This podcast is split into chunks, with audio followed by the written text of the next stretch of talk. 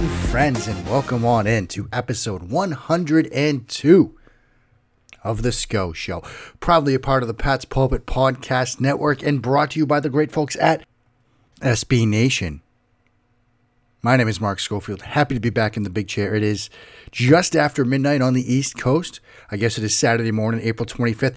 Losing track of the days a little bit, getting a little bleary, a little bleary eyed. But we forge on. And how are you feeling? If you can tell by the sound of my voice, I'm feeling a little bit better. The New England Patriots made five selections in rounds two and three of the 2020 NFL draft. And we're going to get into those in a moment. We're going to talk Patriots here at the top, then a little bit of the global perspective, then some thoughts on what might lie ahead in day three of the 2020 NFL draft. And before we do that, your usual reminders here at the outset follow along with the hijinks on Twitter at Mark Schofield. Check out the work of places like Inside the Pylon, Pro Football Weekly, Matt Waldman's rookie scouting portfolio. Not one, not two, but three. Count them. Three SB Nation websites. Big Blue View, Bleeding Green Nation, and of course, right here at Pat's Pulpit. And of course, Touchdown Wire, where day two draft grades will be up from me pretty much by the time you listen to this show. They've already been done, turned in the haze in the barn let's start the discussion about what the Patriots did this way. If you had told me, or perhaps better yet, if I had told you that at the end of the night, night two of the draft, the Patriots would come out with, and we'll just go sort of alphabetically here Devin Asiasi, Kyle Dugger, Anfernee Jennings, Dalton Keene, and Josh Uche, you probably would have been very pleased with that because you would get now just talking positions, safety, linebacker, outside linebacker, and the double dip at tight end. And that's exactly what they did. Now the question sort of becomes this. They went Kyle Dugger first at 37. And that may have sort of sent people into a, oh boy, here we go, kind of moved, right? And look, I, I tweeted out the joke a while ago. It was like two, a week ago with the Rick and Morty gift with the the double birds from both Rick and Morty with the caption Belichick when the Patriots draft a random safety at 23. It happened at 37. A bit of a random safety, but you get Kyle Dugger, the small school safety from Lenoir-Rhyne, a Division two safety. Now, he's a project for sure. but they have a bit of time, number one. They've got Devin McCourty and Patrick Chung, so they can sort of carve out for him, if they wish, a role, a limited role to ease him into the game, and you know he will contribute on special teams. Let's talk about what he brings to the table. Athleticism, which is incredible. Both he and Jeremy Chinn tested extremely well at the combine. You're talking about a safety who comes in. He's built like a linebacker. Matter of fact, one of the best things that his school probably did for him was not moving him to linebacker because they could have moved him to linebacker. He might have been a force there, but they let him play safety, which is probably an NFL position for him. You're talking about somebody that comes in at six foot, even 217, 4.49 in the 40, 42 inch vertical, 11 foot 2 inch broad jump. PFF described him as explosiveness personified. 32, almost 33 inch arms and 10 inch hands, 10 and 3.75 inch hands.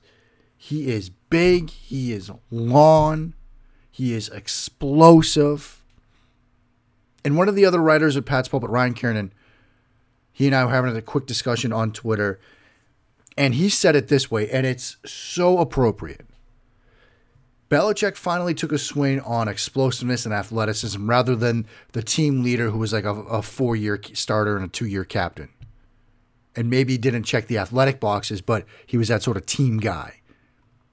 I mean, Jordan Richards obviously comes to mind.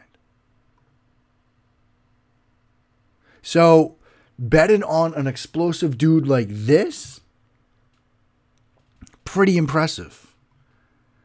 And I think, look, getting that guy where you got him maybe skews how you view it, but he was probably going to come off the board in the second round, and they probably didn't want to miss out on him. And then you look at the other selections. Josh Uche feels an incredible need for him. With Uche and Anfernee Jennings, you get your KVN Jamie Collins replacements right there, I think. Jennings is probably a bit more of a run stopper type of guy. But I think he's very disciplined at what he does. I think he screams Belichick type player. Uche is a hybrid type guy. You can use him as a pass rusher. You can drop him into coverage. He sort of fits that KVN type mold. Now, obviously, look, Zack Baun was available. There's got to be a reason for the Zack Baun slide, the Adam Trautman slide. We'll get into some of that stuff in a little bit. But I do think those first three picks, defense, defense, defense, filled some needs and got some explosive type players, especially at the safety spot that they badly needed. They needed some athleticism. And if you think about it this way, you know, if you think about Sigmund Bloom talks about this a ton. You know, when I go on his show, you know, the live audible broadcast, you know, you think about what teams are doing by position, by division, matchups, rivalries. You want to talk about stopping Lamar Jackson, stopping Baltimore and their run game a run game that sort of explode exposed a lack of athleticism at the second level that we've been talking about here. If you go back to some of the archived episodes of Locked On Patriots, when I was talking about a lack of athleticism dating back to the Super Bowl against the Eagles, like it's been a thing. Well, Kyle Dugger, depending on the role you kind of carve out for him, he can help you with that. So in a way, they drafted a safety who's going to be like a Baltimore eraser or at least that's how they view him. And then you get the double dip at tight end, which, let's face it, it was almost a cathartic release in the Slack channel when it happened. Believe me. Obviously, look, I was busy. I was working on almost 7,000 words on draft grades for USA Today, which we'll get into in a second.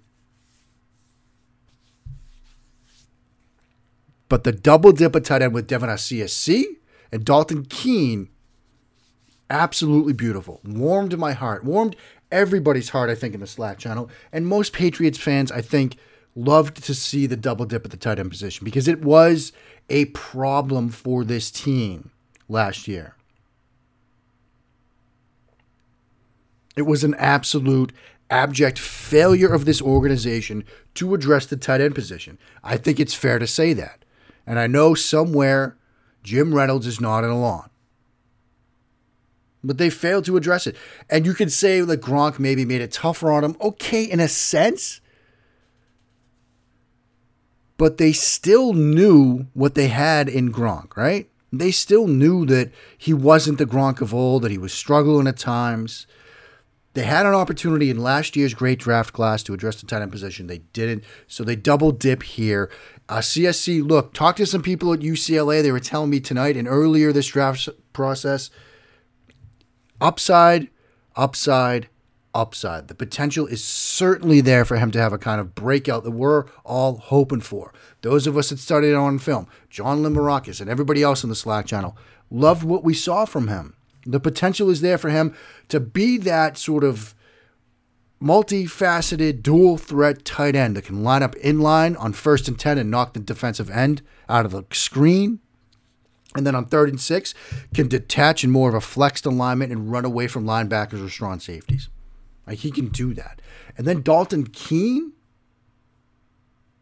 I mean, you're talking about a guy that tested extremely well, right? Relative athletic score from Kent Lee Platte, right? 9.33, which is basically elite. 4.7140, 10 yard split of 1.62, which is really good. Vertical of 34, broad of 10 feet 5 inches, short shuttle of 4.12, elite. A three cone of 7.07, which is good for a tight end. And when you sort of look at what he did on film, They used him everywhere. Virginia Tech used him everywhere on the field. Wayne, inline, slot, H-back. Maybe this is the 12 personnel package we've been clamoring for again for a while. It at least has that potential. So I think, look, big picture, you probably feel better right now about the New England Patriots than you did, say, 48 hours ago, right? 48 hours ago. And Nora Princiotti just tweeted out there's a video chat going on with the beat writers.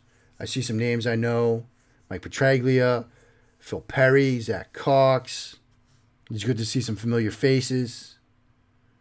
But they're having a video chat with Nick Caserio right now. And what did he say during this that Nora just tweeted out? At the beginning of the second round, the Patriots wrote down three players they wanted on day two. Kyle Dugger and Josh Uche were two of the three. I wondered, was it a Dugger, Uche, no matter what kind of draft day post it? But they got those two. And you have to be excited about that. So I think globally, as a Patriots fan, you have to feel excited about what they did tonight. And let's not forget, what do they have tomorrow? They've still got picks tomorrow, right? Look at what they have tomorrow night. I'm double checking it in two different spots, but as far as I can tell, Patriots have picks 59, 95, 204, 212, 213, 230. Six more picks, one in the fifth, which Dave Archibald will be the first to tell you they're probably not going to make. So they don't have a fourth. Maybe they try to move up. But as it is right now, a fifth, a bunch of sixth, four in the sixth round, and a seventh rounder. Got to feel excited about it. And we just wait for the quarterback, which we know is coming. But look, a good night for New England. I'd grade it as like a B plus. I think it was a solid night. We'll see what they do tomorrow. Up next, some more global thoughts on the draft as a whole, and then a little bit later, how day three might shake out for New England and others. That is ahead on episode 102 of The SCO Show. Mark Schofield back with you now on episode 102 of The SCO Show. And interestingly enough, I want to start with the Philadelphia Eagles. And I know this is a Patriots show, and look, we could talk about what Buffalo did, we can talk about what Miami did, or what the Jets did. I think all those teams had some pretty good nights. I'm very confused about the direction of the Philadelphia Eagles, and, and I'll tell you why. First of all, is their criteria the name Jalen? Drafted Jalen Reagor, drafted Jalen Hurts, and they drafted Davion Taylor, whose middle name happens to be Jalen. Just thought I'd throw that out there. I thought it was an interesting little factoid. They drafted Jalen Hurts at 53, which was a very interesting selection. As I was saying last night, yesterday's episode, I don't even know when I recorded. I think it was earlier today, earlier yesterday, whatever. Two things could have been true about what the Green Bay Packers did. That Jordan Love, this is a great fit for him, perfect landing spot for him but the Jordan Love pick doesn't help them in 2020. Okay, so two things can be true. Two things can also be true about this pick by Jalen Hurts. Jalen Hurts should have been a second round pick in a vacuum, but he probably shouldn't have been a second round pick by the Philadelphia Eagles because they had other needs. And I'm very, so, shall we say, confused by the potential fit of Jalen Hurts in a West Coast based passing offense. I like Jalen Hurts a ton as a quarter as a quarterback prospect. I mocked in my day two mock Jalen Hurts at 45 to Tampa Bay. Because I thought, look, Tampa Bay had already done a pretty good job, right? They don't need any more help. Well, of course, they got more help tonight. Antoine Winfield. I mean, come on. So anyway, they don't see Jalen Hurts come off the board at 45. He comes off the board at 53 to the Philadelphia Eagles, a team where I don't see the scheme fit, and now you have opened yourself up, obviously, to a quarterback controversy. Go on WIP radio tonight. I hopped on Instagram Live with the one and only Michael Kist for like five minutes to like lose our minds over it. And of course, we've been chatting in the DMs ever since the pick was made and the other pick, which we'll get to. WIP is just losing their minds. They are just basically burying Carson Wentz. Like, this is just the beginning of the end.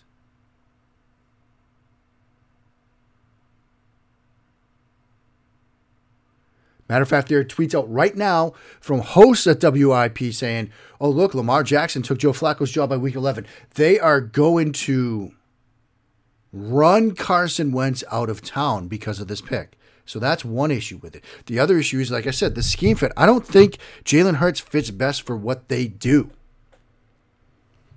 Tampa Bay at 45, would have loved it. I would have thought it was ideal.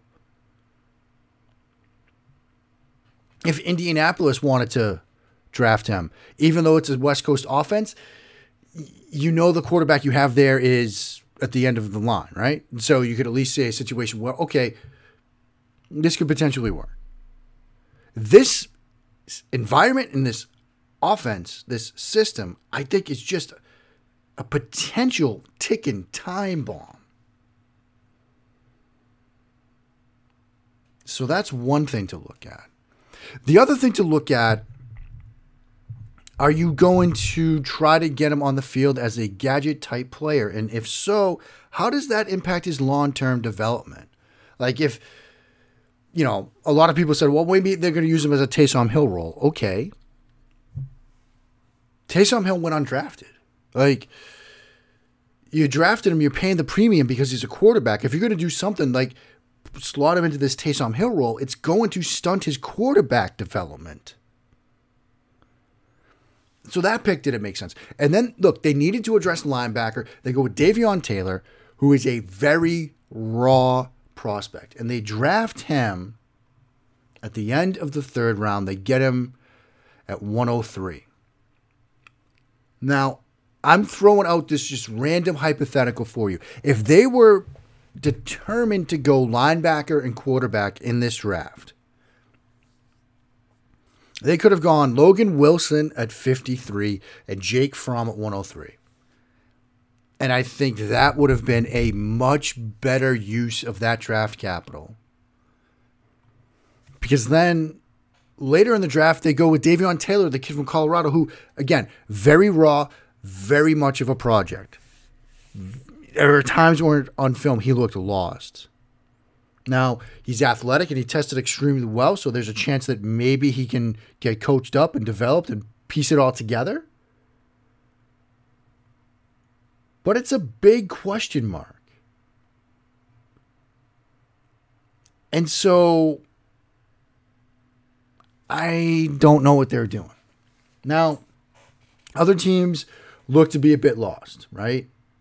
Green Bay is a question mark. Green Bay obviously look, we, we talked about the Jordan Love stuff. We don't need to go down that road again.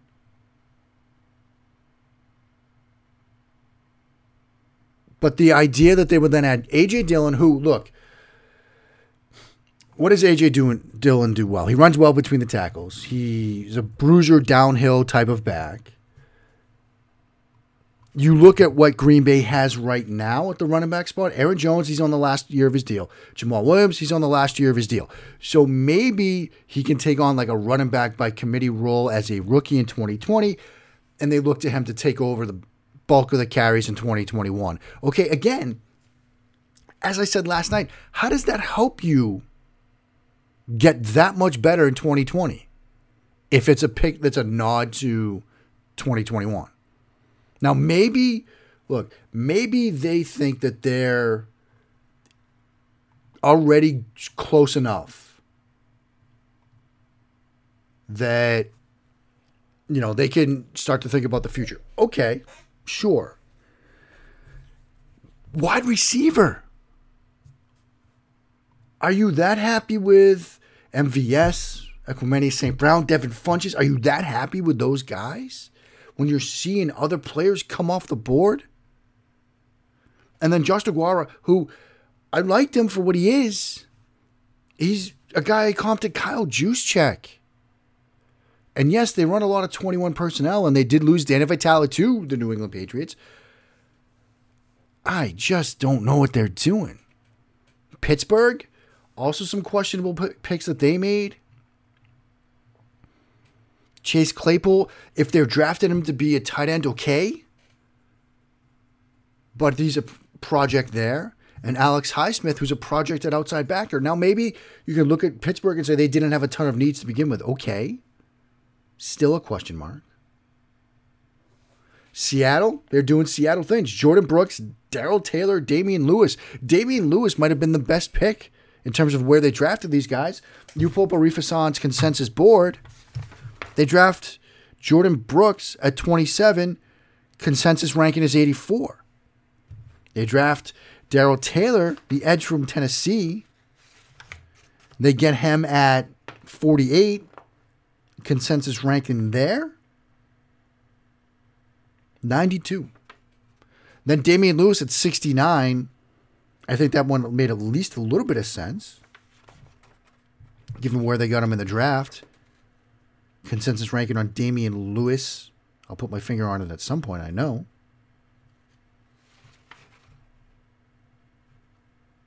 Or maybe I won't. Oh, 94.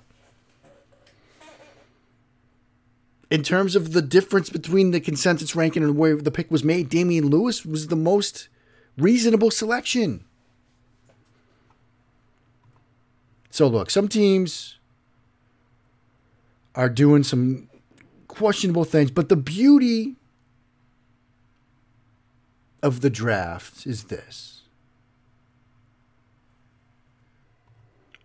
A, there's always tomorrow. At least you can say that until tomorrow night. But B, ultimately, it's up to the coaches, the teams, and the players themselves because I can sit here and it's easy to sit here and crush the Jalen Hurts pick, the Josh DeGuara pick, the Jordan Love pick, any of these selections. It's easy to sit here and crush them. But ultimately, it will be the players and the teams themselves that will either prove me right or prove me wrong. Now, as far as what tomorrow might bring, there are some very good players left in this draft. Jake Fromm and Jacob Eason are still on the draft board. They are still waiting to hear their name called. Tyler Biadasz from Wisconsin, waiting to hear his name called. Unless I missed it, Amik Robertson, Ben Bartch, Troy Pride, did not hear their names called yet. Prince Tega has not been drafted.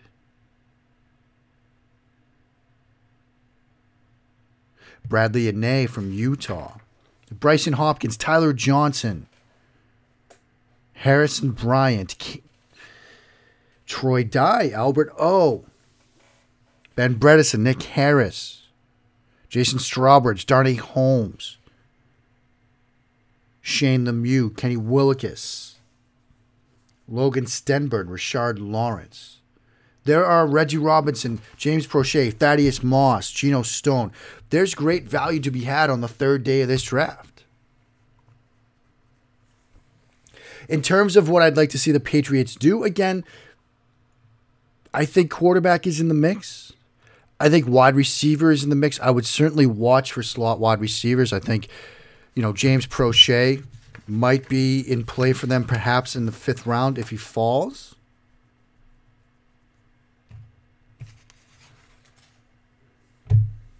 Not sure there's another slot type that makes a ton of sense for them. I think quarterback, look, Cole McDonald, Anthony Gordon, Nate Stanley, James Morgan. I think those are the four names to watch.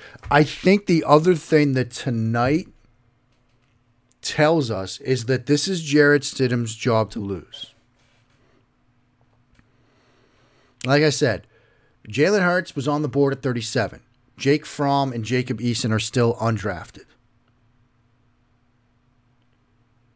if they didn't believe in Jarrett Stidham, they would have made a move for a quarterback at some point by now.